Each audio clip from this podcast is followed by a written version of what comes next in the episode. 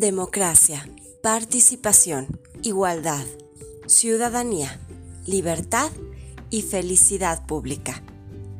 Ya inicia el podcast El Poder Ciudadano, una producción del Instituto Electoral y de Participación Ciudadana del Estado de Jalisco.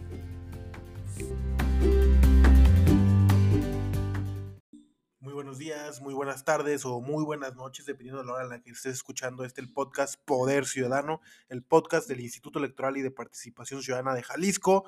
mejor conocido como el IEPC Jalisco. Arrancamos este 2023 con mucha emoción, con muchos deseos para que en este país todos los derechos sean para todas las personas, para que todos los derechos políticos se puedan gozar en, en expansión y deseamos también que nuestra democracia avance y se consolide hacia eh, una democracia de mayores libertades, de mayor igualdad, de mayor fraternidad y de mayor Estado de Derecho. Eh, arrancamos este año y este episodio haciendo la difusión de las consultas previas, libres e informadas a las personas y comunidades indígenas y las consultas estrechas a las personas en situación de discapacidad. ¿De qué se tratan estas consultas? En términos generales, son consultas donde queremos escuchar la opinión de estas comunidades eh, sobre y, que nos emitan eh, información para definir mejor las reglas y las acciones afirmativas, para aumentar las posibilidades de que estos grupos tengan una mayor representación en las elecciones de 2024. Durante estos meses estaremos haciendo etapas informativas, consultivas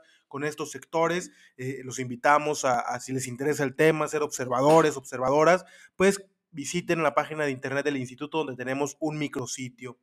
Y entonces, eh, a la par de, este proyecto que son las consultas, eh, hace eh, algunas, algunos días invitamos a la doctora Teresa González Luna, quien fue consejera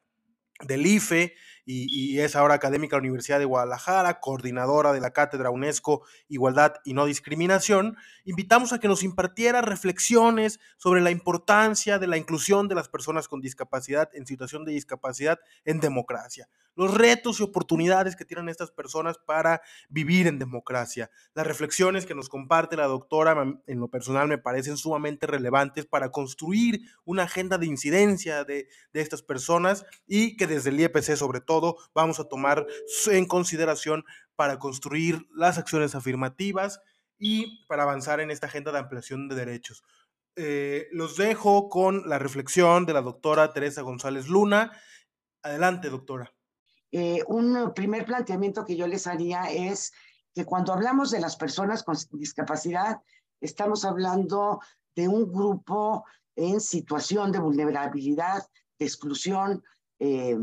eh, de no empoderamiento, de negación de derechos, sobre todo de los derechos políticos electorales, pero también estamos en un campo en donde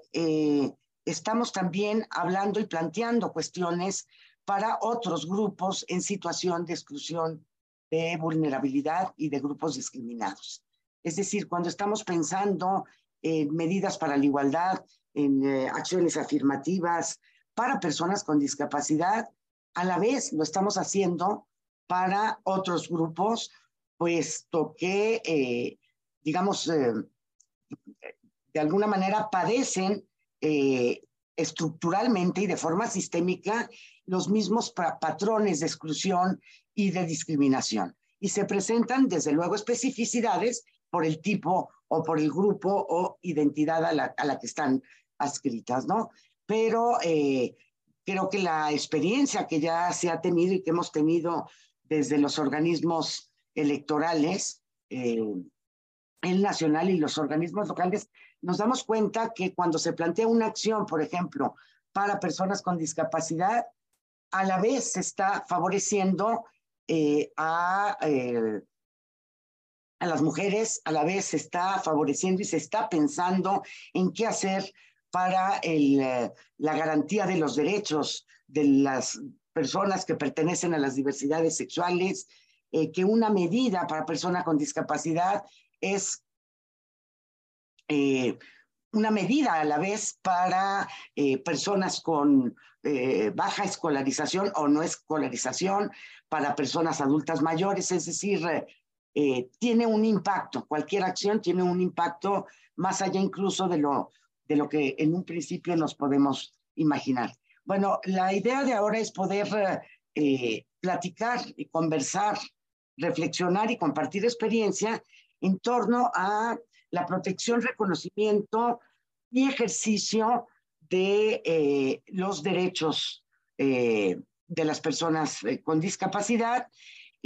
desde luego con énfasis en los derechos político-electorales. ¿Por qué con énfasis en los derechos políticos electorales? Digo, no solamente porque estamos este, en el campo eh, eh, moviéndonos desde las instituciones electorales, sino porque los derechos políticos electorales son los que nos permiten, eh, perdón por el teléfono, son los que nos permiten ser parte de la vida pública, son los que nos permiten participar en el espacio público, son los que nos permiten ejercer nuestra capacidad y nuestro derecho a decidir y formar parte de las decisiones colectivas. Entonces ahí está lo que lo, lo clave, lo clave de los derechos político-electorales, que además de eh,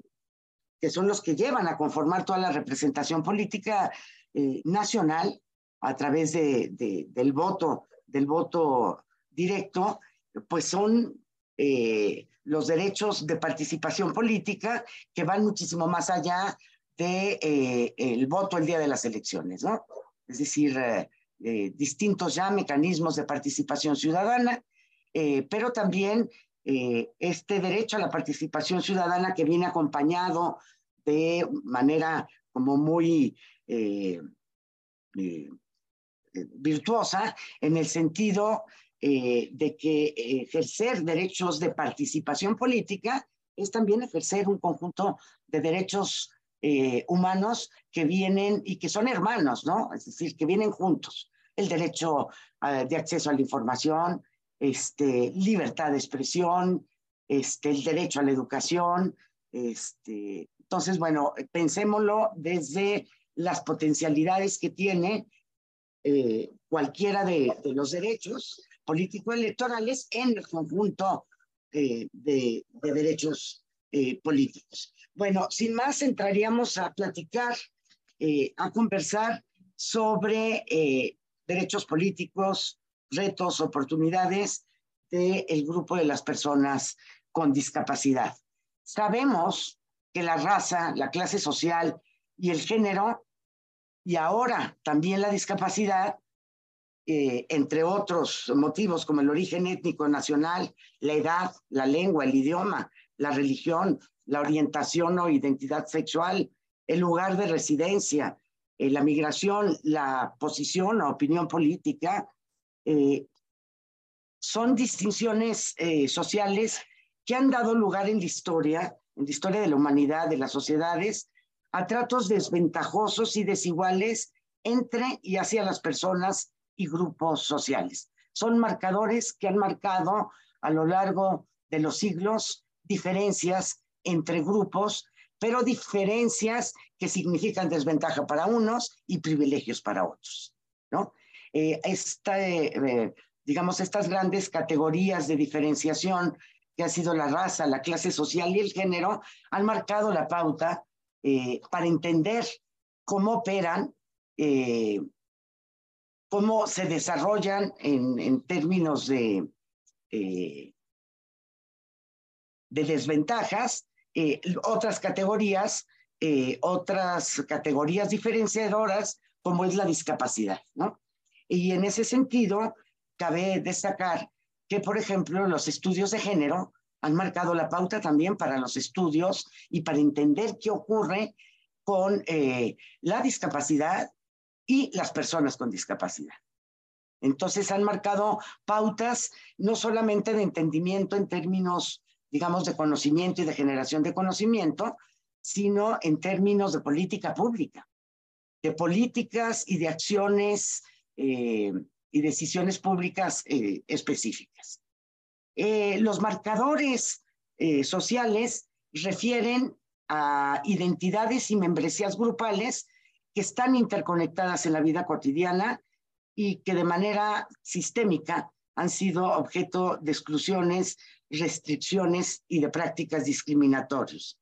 En su conjunto, estas categorías de diferenciación configuran lo que se ha llamado los motivos prohibidos de discriminación, tal cual como aparece eh, en nuestra constitución, en nuestra normativa constitucional, en donde el artículo primero eh, claramente eh, prohíbe, tal cual prohíbe la discriminación y las prácticas discriminatorias, y luego viene un listado, una enunciación, digamos, de posibles motivos de discriminación prohibidos, ¿no? No es una lista cerrada, es una lista en donde se registra, por ejemplo, la discapacidad, eh, la edad, el género, eh, la identidad sexual, la religión, eh, porque se reconoce en esas categorías que son grupos históricamente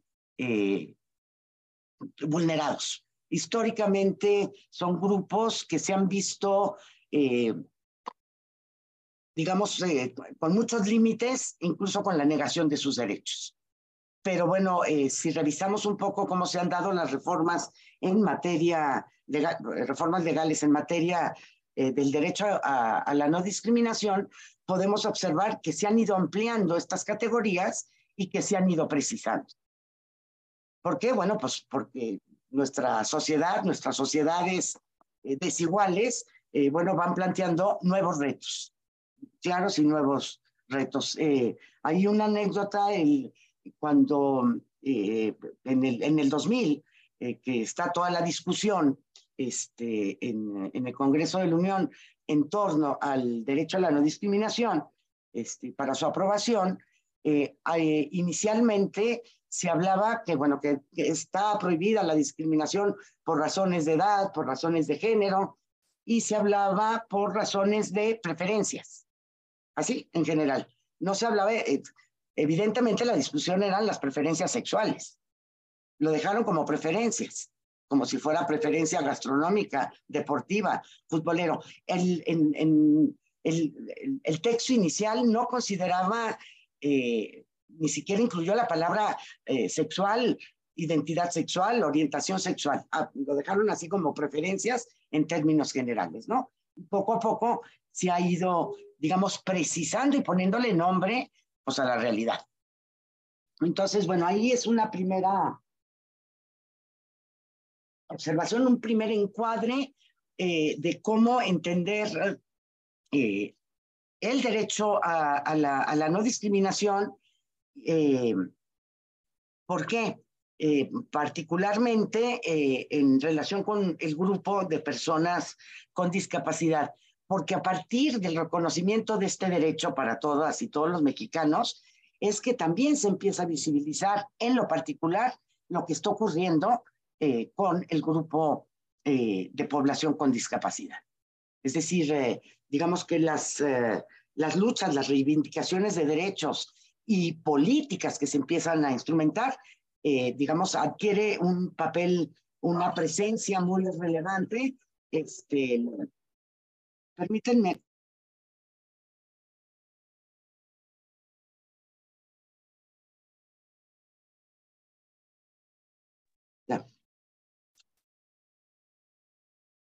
retomo y disculpen la, la, la, interrupción. Bueno, entonces aparecen, digamos, como en el mismo paquete, eh, entendido paquete como de paquete de retos y de oportunidades, este, el derecho a la no discriminación y el derecho de las personas con discapacidad. Incluso en los tiempos, eh, digamos, de normativa constitucional y de normas y tratados internacionales, eh, digamos, iniciamos siglo, este siglo XXI, pues con un conjunto de derechos muy, muy importantes y de instrumentos normativos, este, como el derecho a la no discriminación en el, eh, que se aprobó en el, en el 2001, pero luego viene la Convención de los Derechos de las Personas con Discapacidad como instrumento eh, normativo internacional, donde México jugó un papel muy, muy clave con, con don Gilberto Rincón eh, Gallardo y han ido como muy, muy de la mano. Entonces, bueno, esto es un, un primer eh, encuadre, ¿no? Eh, para eh, dejar sobre la base que contamos con un, eh, una infraestructura, digamos, normativa, eh, tanto en leyes nacionales como en tratados internacionales en los que México es parte, que podemos decir que es bastante robusta, ¿no? Es decir, que se ha ido fortaleciendo, que a partir de, lo que existe en términos normativos, pues parecería que hay mucho fundamento y que están las puertas abiertas para trabajar,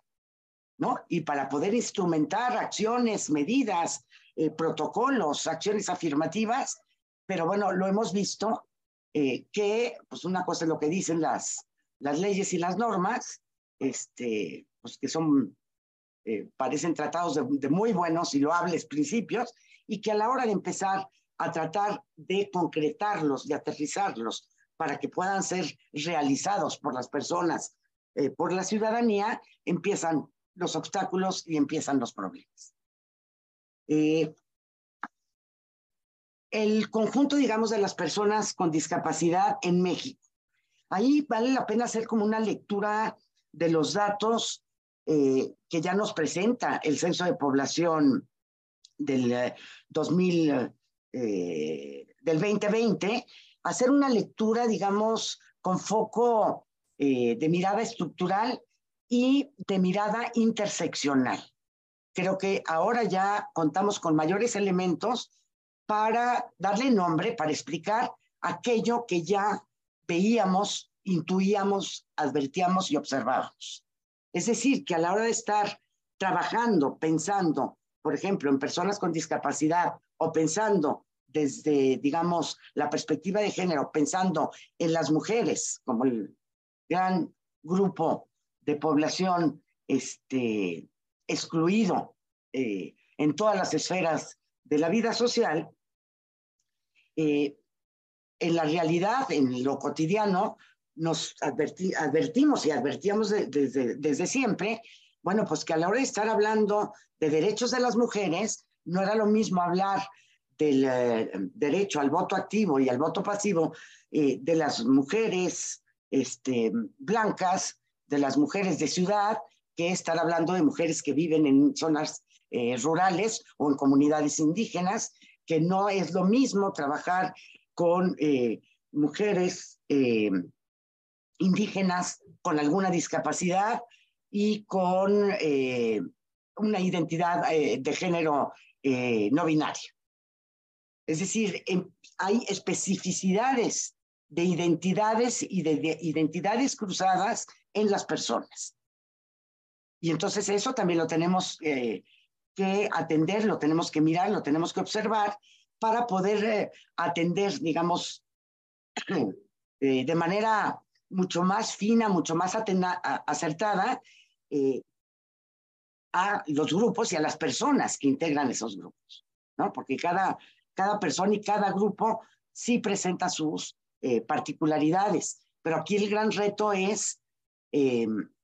ver cómo se interseccionan distintas identidades que además agravan situaciones de desigualdad, de discriminación, no solamente en un asunto como acumulado, de que, van, de que se van sumando discriminaciones, ¿no? discriminación por color de piel o por apariencia física, más soy mujer, este, más soy de la tercera eh, o persona adulta mayor, y ahí le podemos agregar como si fuera una suma. No. Eh,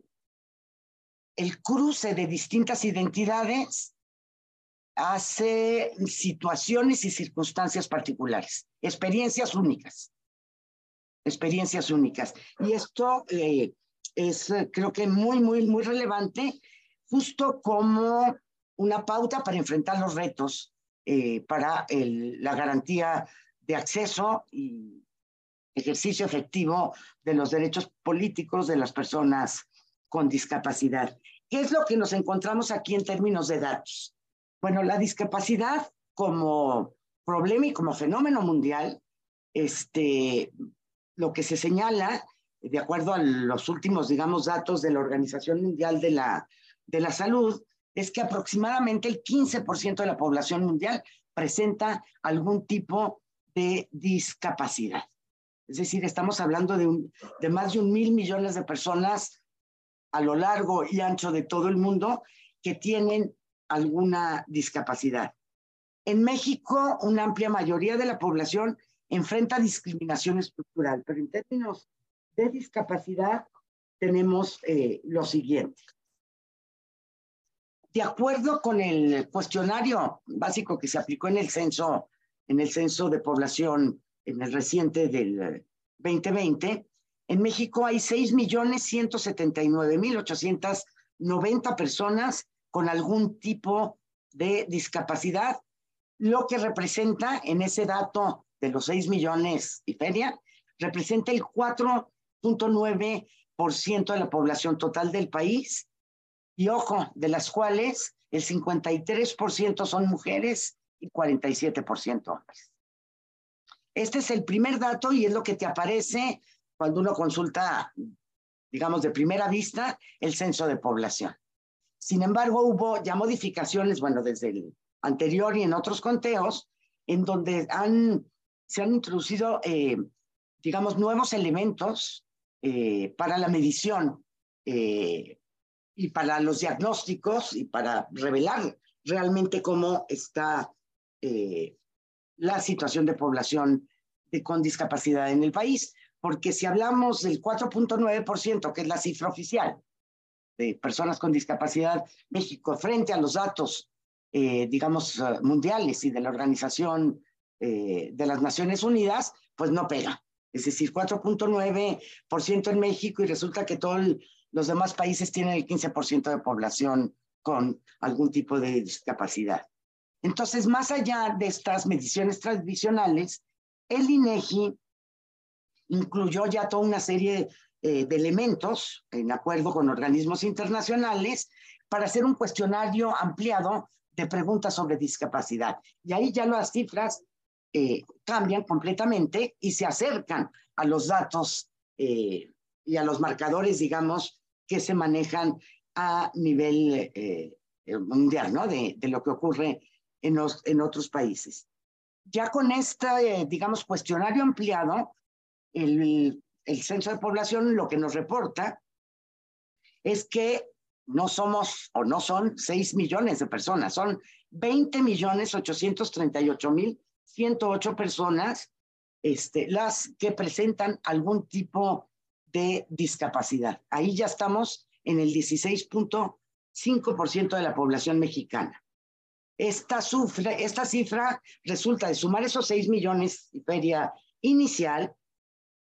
este, que fueron identificadas, digamos, eh, eh, en, la cifra global o en la cifra primera, más 13 millones 934 mil personas que dijeron tener alguna, alguna dificultad, alguna limitación para realizar alguna actividad clave de la vida diaria. Caminar, ver, oír, autocuidarse, hablar, comunicarse, recordar o concentrarse. Entonces ahí ya la cifra se amplía y entonces estamos hablando de casi cerca de 20 millones de mexicanas y mexicanos con algún tipo de discapacidad o de limitación en las actividades cotidianas este, y de interacción eh, social, ¿no? Es una cifra que ya resulta como muchísimo más, muchísimo más cierta. Eh, a la hora de analizar como los datos, eh, ya en concreto, bueno, pues empiezas a hacer cruces, se pueden hacer cruces y ver qué ocurre con las mujeres con discapacidad. Ya, el dato nos indica que son más mujeres con discapacidad que varones. Eh, otro dato, por ejemplo, este, importante es la distribución por edad de la discapacidad. Eh, la mayor parte de las personas con discapacidad, casi el 50%, se concentra en el grupo de personas mayores de 60 años. Luego ya están los de 30 a 59 años, este, pero es un dato que salta a la vista porque estos porcentajes, digamos, de la mayor parte de la población adulta con discapacidad que se explica hasta por las razones de edad, ¿no? Y de, del envejecimiento de la población, este, y luego enseguida eh, el grupo de 30 a 59, y luego ya con un porcentaje menor, eh,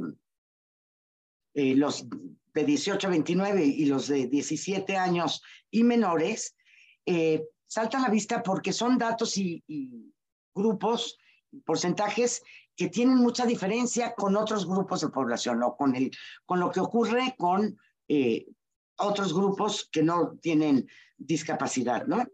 Eh, por otra parte, se registra eh, un incremento notable en cuestiones de discapacidad visual, de discapacidad visual en toda la, la, población, este, ya incluso con datos de números mayores a la, a la discapacidad eh, motriz, ¿no? Eh, el, si uno también hace cruces con otro tipo de fuentes de información, por ejemplo, con, con la encuesta nacional sobre discriminación en México, Lenadis, eh, también nos aportan una mirada sobre, sobre lo que ocurre en términos de interseccionalidad, este, porque nos ofrece datos que van cruzando,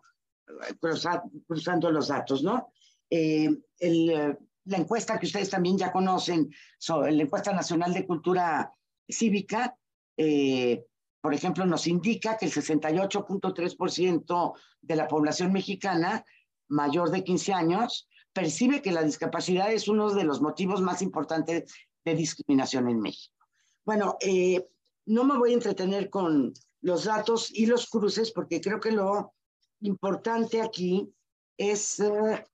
sí darnos cuenta y tener presente la magnitud, la magnitud del reto, del, del problema, del fenómeno de la discapacidad y sobre todo que no ha sido atendida o suficientemente atendida en México y bueno, también en otros, en otros países. Eh, y tener en claro que además del número, eh, hay que considerar que se trata de un grupo heterogéneo, que no podemos hablar de las personas con con discapacidad como si fuera un grupo eh, con problemas idénticos, homogéneo, no, tenemos que tejerle muchísimo más, muchísimo más eh, eh, fino. Tenemos que considerar también que la parte, digamos, de conteos, la parte de censos, pues ha sido una, también una de las luchas muy, muy importantes de los grupos y de las organizaciones de sociedad civil que trabajan, este, eh, digamos, con los derechos de las personas con discapacidad, ¿no? Esta demanda eh, y exigencia por ser contados, pues es clave, porque si no están visibilizados, si las personas no están debidamente contadas, pues este, no aparecen tampoco y no son parte de las políticas públicas, de los presupuestos, de los programas de eh, de gobierno, ¿no? Esta parte también es importante y vuelvo a insistir, tomar en cuenta que se cruzan identidades, ¿no? Que se cruzan identidades, los del caso, y hay relatos y testimoniales muy, muy interesantes, del caso de mujeres indígenas eh, mayores de edad, lesbianas, ¿no? No, bueno, es, eh, digamos, como todos, todos los factores y todas las identidades en contra para el ejercicio igual de los derechos humanos en general y de los derechos político-electorales. Ahora, bueno, está la pregunta que es clave, eh, ¿qué es lo que los organismos electorales, las autoridades y los poderes públicos en general, porque hay obligación al respecto, es decir, eh, la prohibición a discriminar es una prohibición para todos los poderes públicos. Trabajar, implementar medidas para eliminar, combatir y reducir las prácticas discriminatorias es una obligación, no es un buen deseo, no es una buena onda, es una obligación marcada por la ley y obliga a todos los poderes públicos. Y desde luego obliga a las autoridades electorales. Pero bueno, queda claro que desde los organismos electorales se han hecho desde hace años. Hay un camino y una trayectoria en ese sentido muy reconocida y acreditada de adopción de medidas, de ajustes eh, razonables y de caminos y distintas vías, eh, a lo mejor a ratos nos parecen procesos lentos, para, eh, digamos, lograr elecciones incluyentes y una participación política de la ciudadanía en condiciones de igualdad, sin importar el sexo, sin importar el género, sin importar la identidad sexual, la apariencia, sin, eh, sin que sea condicionante la discapacidad. Este, en fin, creo que ahí ha, habido y se puede documentar y está registrado y documentado esfuerzos importantes que incluso han marcado como la pauta en términos de ejemplo hacia eh, los grupos eh, en situación de vulnerabilidad respecto al acceso y ejercicio eh, de sus derechos. Bueno, entonces, ¿qué hacer o qué seguir haciendo para lograr establecer, digamos, como las condiciones mínimas, ir incorporando elementos pues que pongan el terreno más parejo para el ejercicio igual de, de, los derechos políticos electorales. Es decir, si algo hace los derechos políticos, si algo es propio de la ciudadanía, es que es el elemento que nos iguala. Frente al dato, el dato claro es que todas las personas somos diferentes, somos únicas, ¿no? ¿Y qué es lo que nos iguala? No, somos iguales ante la ley, somos iguales en la ley y en lo particular la ciudadanía, que es, ciudadanía política de inicio, la concepción de ciudadanía es una concepción política de inicio. Luego ya contamos con una concepción mucho más amplia en donde hablamos de ciudadanía económica, de ciudadanía social, pero el dato clave de la ciudadanía es el derecho político a ser parte de las decisiones colectivas. Y donde se nos dice que nuestra participación vale igual, que todo el voto vale igual y se cuenta igual. Entonces, eh, este principio de la igualdad, eh, pues es un principio que tiene que atravesar y transversalizar toda acción que realizan las autoridades electorales y los organismos electorales. Ahí está el dato, el dato clave. Es decir, eh, desde luego tenemos como iguales pues, nuestra condición humana y nuestra dignidad humana. Pero en términos ya de operación y de acuerdo y de pacto social, pues está el dato de nuestra ciudadanía eh, igual. Entonces, bueno, a trabajarle por ahí y bueno, podemos hacer un recorrido sobre qué es lo que se ha hecho en esos eh, términos. Hay, eh, es un, digamos, un terreno a la hora de trabajar y de pensar en las personas con discapacidad sin tener ninguna de las discapacidades, digamos, reconocidas y sobre las cuales se ha armado toda la normatividad, la Convención Internacional de los derechos de las personas con discapacidad, etcétera, la primera gran dificultad que tenemos es que hay un desconocimiento y que tenemos eh, zonas muy, eh, diríamos, como grises de conocer qué es lo que ocurre con los distintos tipos de discapacidad. Es decir, eh, prácticamente como ciudadanía, como población, pensamos en la discapacidad y nos enfrentamos y convivimos con la discapacidad motriz, particularmente, este, o con algún tipo de discapacidad sensorial. A la hora de hablar de discapacidad cognitiva y de discapacidades psicosociales y mentales, es cuando también nos enfrentamos a mucho desconocimiento eh, sobre qué ocurre eh, y dónde está, digamos, el, eh, la, pauta, incluso hasta de los especialistas desde el campo de la medicina este, y de la atención que se ha dado tradicionalmente a las personas que, tienen algún tipo de discapacidad psicosocial o, o, mental, ¿no? Y eso frena mucho las acciones que se hacen desde las instituciones un poco por desconocimiento mucho por temor, este, y porque nos movemos como en un terreno poco firme en términos de, de conocimiento. Y eso genera muchas preguntas, muchas dudas y frena las acciones. Eh, ante esta dificultad, eh, desconocimiento, ignorancia de nuestra parte, ha sido clave, y creo que sigue siendo clave, la participación de las organizaciones de personas con discapacidad y de las personas directas con discapacidad. Eh, a ver, en concreto, algunas experiencias donde el papel y activo eh, de acompañar, de asesorar y de decir por dónde hay que trabajar, medidas de nivelación, de inclusión y acciones afirmativas en relación con los derechos políticos de las personas con discapacidad es indispensable. Es indispensable estar acompañados y asesorados por quienes saben y por quienes viven la discapacidad. Tienen que ser y son parte activa de las medidas.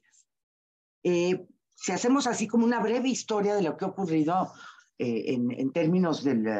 de los organismos electorales, eh, bueno, desde que era el otro hora, pues, Instituto Federal Electoral, pues desde su creación, desde antes del 2000, este, empezó con algunas medidas, digamos, para personas con discapacidad, lo que nosotros ya conocemos en términos de materiales electorales accesibles, ¿no? Eh, que si las plantillas braille, que las urnas, eh, las mamparas móviles para poder facilitar el voto, y poco a poco se fue armando, digamos, como todo un eh, paquete, un paquete electoral eh, para facilitar y hacer posible el voto de personas con discapacidad. Pero eh, si observamos, prácticamente se centraron las acciones en la discapacidad motriz. O sea, cómo hacer y facilitar los traslados y la circulación dentro de las casillas para silla de ruedas y bastones, este, qué hacer para que puedan eh, apoyarse y poder eh, tachar y emitir el voto. En fin, muy, muy concentrado en discapacidad motriz. Y poco a poco se fueron ampliando eh, y se han ido incorporando nuevos elementos. Tan es así, pues que con, contamos con, por ejemplo, ya la interpretación del lenguaje de señas en prácticamente eh, todos los eventos eh, educativos como el de, el de hoy, que agradecemos a, a Lluvia Rivera eh, su acompañamiento y su interpretación, pues ya, ya contamos con interpretación de señas. prácticamente todos los actos y las actividades importantes, sobre todo informativas y educativas, que realizan los organismos electorales. Bueno, en ese contexto de ir avanzando en medidas para la inclusión, de seguir por esa ruta, y además con la exigencia normativa, porque también hay que decirlo, eh, se ha impulsado y se ha de alguna manera intensificado y presionado tanto por parte de integrantes, digamos, de los equipos y de las autoridades electorales, pero también por parte de eh, los grupos de personas con discapacidad a eh, intensificar, ampliar eh, las medidas para garantizar, primero que nada, el acceso al derecho al voto, el acceso al ejercicio de derechos, ¿no? Que son los, el grupo de población que en términos de acceso presenta como muchísimo más dificultades porque bien se dice que un derecho al cual no se tiene acceso, ya no, ya no hay derecho, punto. O sea, eh, solemos eh, rápidamente hablar del ejercicio igual de los derechos, pero si no hay acceso, y el acceso significa accesibilidad, significa disposición, disponibilidad, ese, ese derecho eh, pues no se cumple. Es decir, no existe, punto. No, no existe. Bueno, en, en ese eh, contexto, eh, se han impulsado toda una serie y un conjunto de protocolos de actuación. Estos protocolos de actuación marcan una serie como de principios y de pautas para quienes operan los organismos electorales, los OPLES, y a nivel eh, nacional, y quienes están involucrados en la parte de la organización electoral. Es decir, son protocolos que interpelan y que aportan herramientas, aportan información, pasos a seguir, este, etcétera, desde recomendaciones hasta precisión de pasos a seguir a quienes están involucrados en la organización de las elecciones. Y esto incluye, desde luego, a todo el funcionariado de los organismos eh, electorales, es decir, al personal permanente y al, al, personal CAE, supervisores, etcétera, eh, temporales, incluye a las y los consejeros electorales, incluye a todas las direcciones ejecutivas, desde luego, incluye a los, a los observadores electorales, a las y los ciudadanos que participan en las mesas directivas de casilla y, desde luego, incluye a los partidos políticos, a las y los candidatos. Es decir, también hay una exigencia hacia partidos e integrantes de partidos políticos y candidaturas. Entonces, estos protocolos van dirigidos a quienes tienen que ver con el desarrollo y el funcionamiento de una acción en concreta como es organizar elecciones. Ok, estos protocolos de actuación se han eh, implementado y se han diseñado en una serie de instituciones eh, públicas y para distintos eh, efectos y con distintos este, contenidos eh, siempre relacionados con ejercicio de derechos humanos. Eh, en el caso del IFE se inició con un primer protocolo en el 2017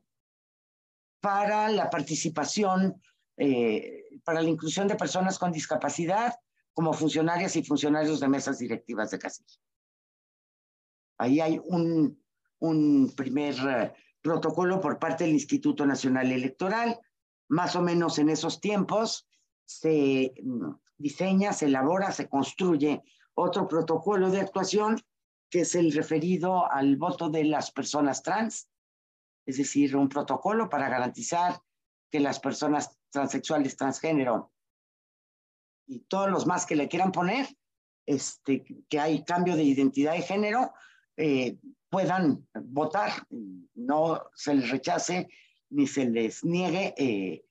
eh, el, derecho al voto en las casillas eh, electorales. Y recientemente está el protocolo, un protocolo para garantizar y facilitar el voto de las personas con discapacidad, así como, como genérico. Y bueno, a la hora de estar planteando este protocolo, eh, que es una construcción completamente colectiva, donde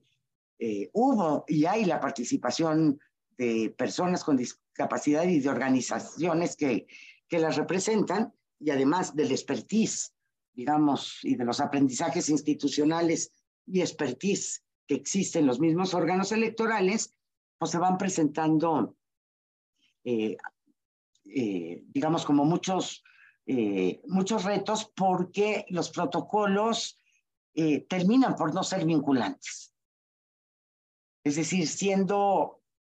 digamos, acuerdos y aprobados por eh, consejos, por el Consejo General del Instituto, terminan por no ser vinculantes. Entonces, sí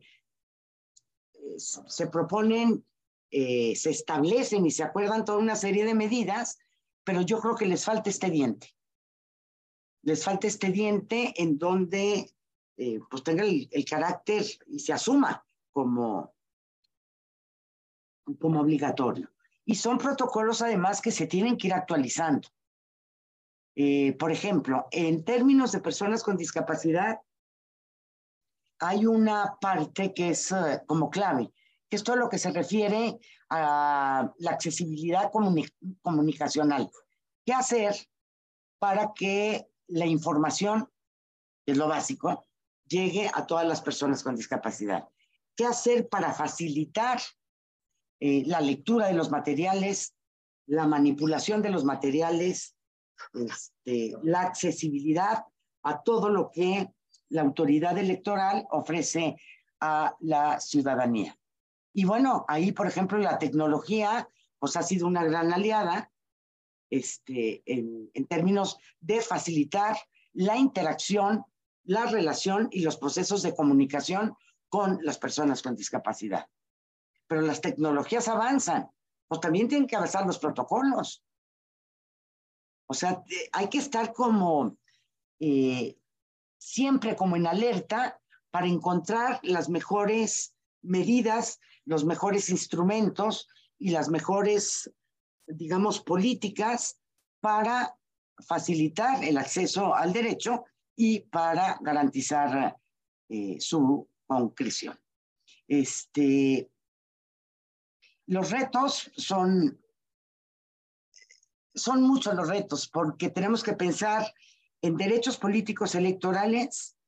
en donde desde luego lo primero que le toca, les toca a ustedes, organismos electorales, es garantizar el derecho al voto activo. Se ha hecho mucho en relación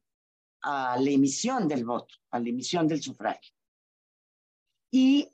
ha sido, digamos, como mucho más novedoso, y ya se llega tarde en términos históricos y de cumplimiento de derechos, al derecho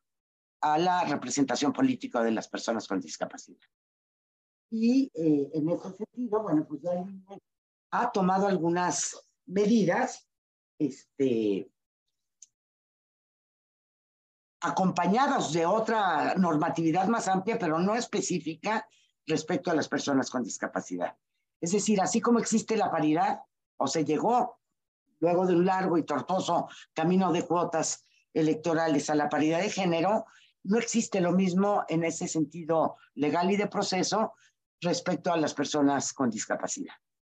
Es decir, eh, no hay nada desde la Constitución que esté presionando, eh, así como con insistencia y de manera mm, como muy eh, directa, para lograr o para avanzar un poco con, con este símil de la, de la paridad de género este, y que fue eh, para las elecciones 2021, eh, el INE eh, estableció condiciones para la emisión del sufragio en, condiciones de igualdad, en términos de casillas, funcionarios, etcétera, y estableció desde sus propias atribuciones acciones afirmativas, tal cual en términos de cuotas electorales para el, eh, ejercer el derecho a ser votado y acceder a cargos de elección eh, popular. Entonces, eh, hubo el acuerdo del Consejo General para varios grupos en situación de vulnerabilidad, para personas indígenas, en donde se estableció que hubiera 21 candidaturas de mayoría relativa y 9 de representación proporcional, para personas con discapacidad, donde se determinó que fueran seis eh, eh, candidaturas de mayoría relativas y dos de representación proporcional, y también se incluyó en este eh, grupo de acciones afirmativas de representación política a,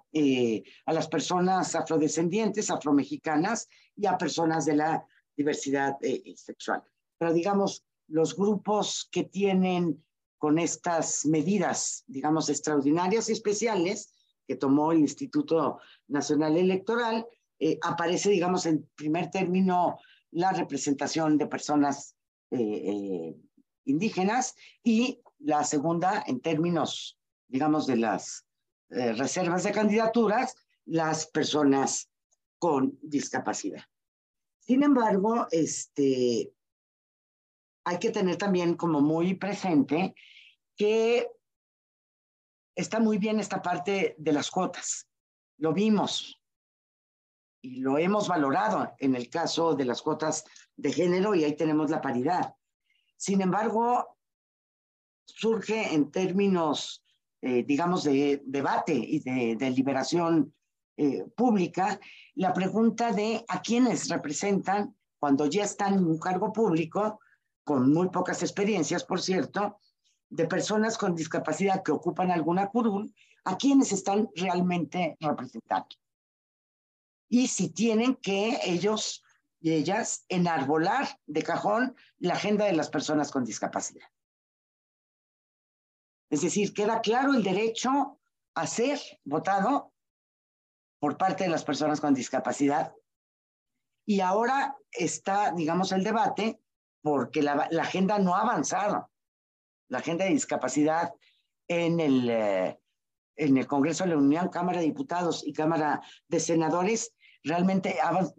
está muy lenta la agenda. La agenda no es una agenda muy visible todavía.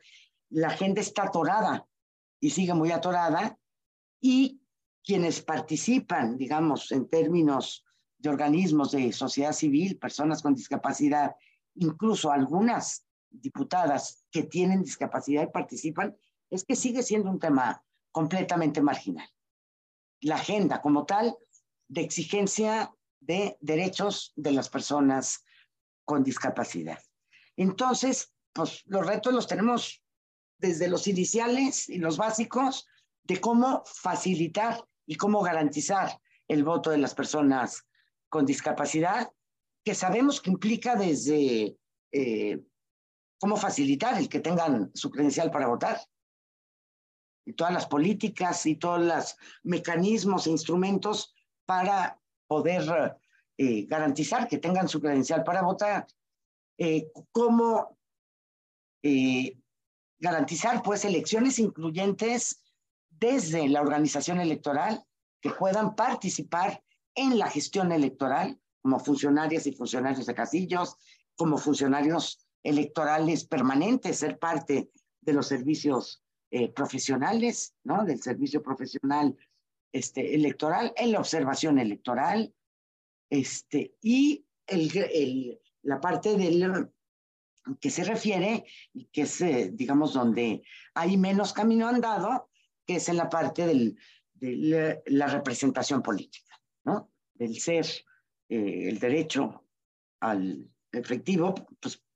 para poder formar parte de la representación eh, nacional. Esto en términos de derecho político electoral enmarcado en elecciones. Si esto lo ampliamos a derechos políticos en general, a participar en la vida pública a través de otros mecanismos de participación y a través de el seguimiento de un interés en la vida pública continuado de espacios de participación, bueno, pues eh, los retos, digamos, se complejizan aún más, pero los retos siempre llaman a la acción y a la coordinación de acciones y a generar sinergias eh, entre las personas, los equipos de trabajo, las instituciones, eh, para lograr, pues esto que yo creo que es la lucha no solamente de ustedes, sino de otros eh, organismos electorales, desde luego, pero también de otras instituciones públicas y otras organizaciones de la sociedad civil y de la ciudadanía organizada, que es la garantía y la protección efectiva y concreción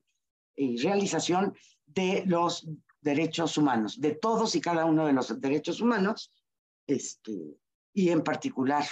de estos que nos permiten ser parte de la vida pública y de la vida colectiva y de que nuestras decisiones y nuestros puntos de vista también estén presentes ahí. Eh, yo con esto cerraría para...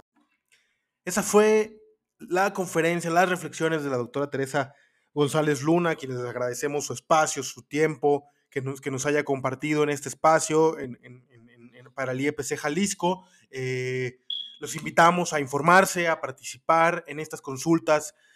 sobre acciones afirmativas. A continuación les dejamos un, spot con más información y nos escuchamos en la próxima emisión del podcast Poder Ciudadano. Feliz 2023 a todas y todos. Hola amigas y amigos, el IEPC Jalisco les invita a participar en las consultas de acciones afirmativas que se llevarán a cabo de diciembre 2022 hasta marzo 2023, donde se recibirán opiniones y propuestas para que comunidades indígenas y personas en situación de discapacidad puedan competir en la próxima elección con mayores posibilidades de representación y con esto facilitar la inclusión de ambas en las candidaturas de las siguientes elecciones. Para saber más, consulta nuestras redes y página web.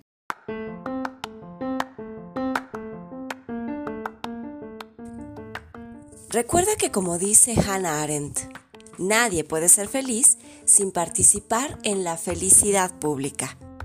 Sigue al Instituto Electoral en todas las redes sociales y comparte este podcast en todas las plataformas.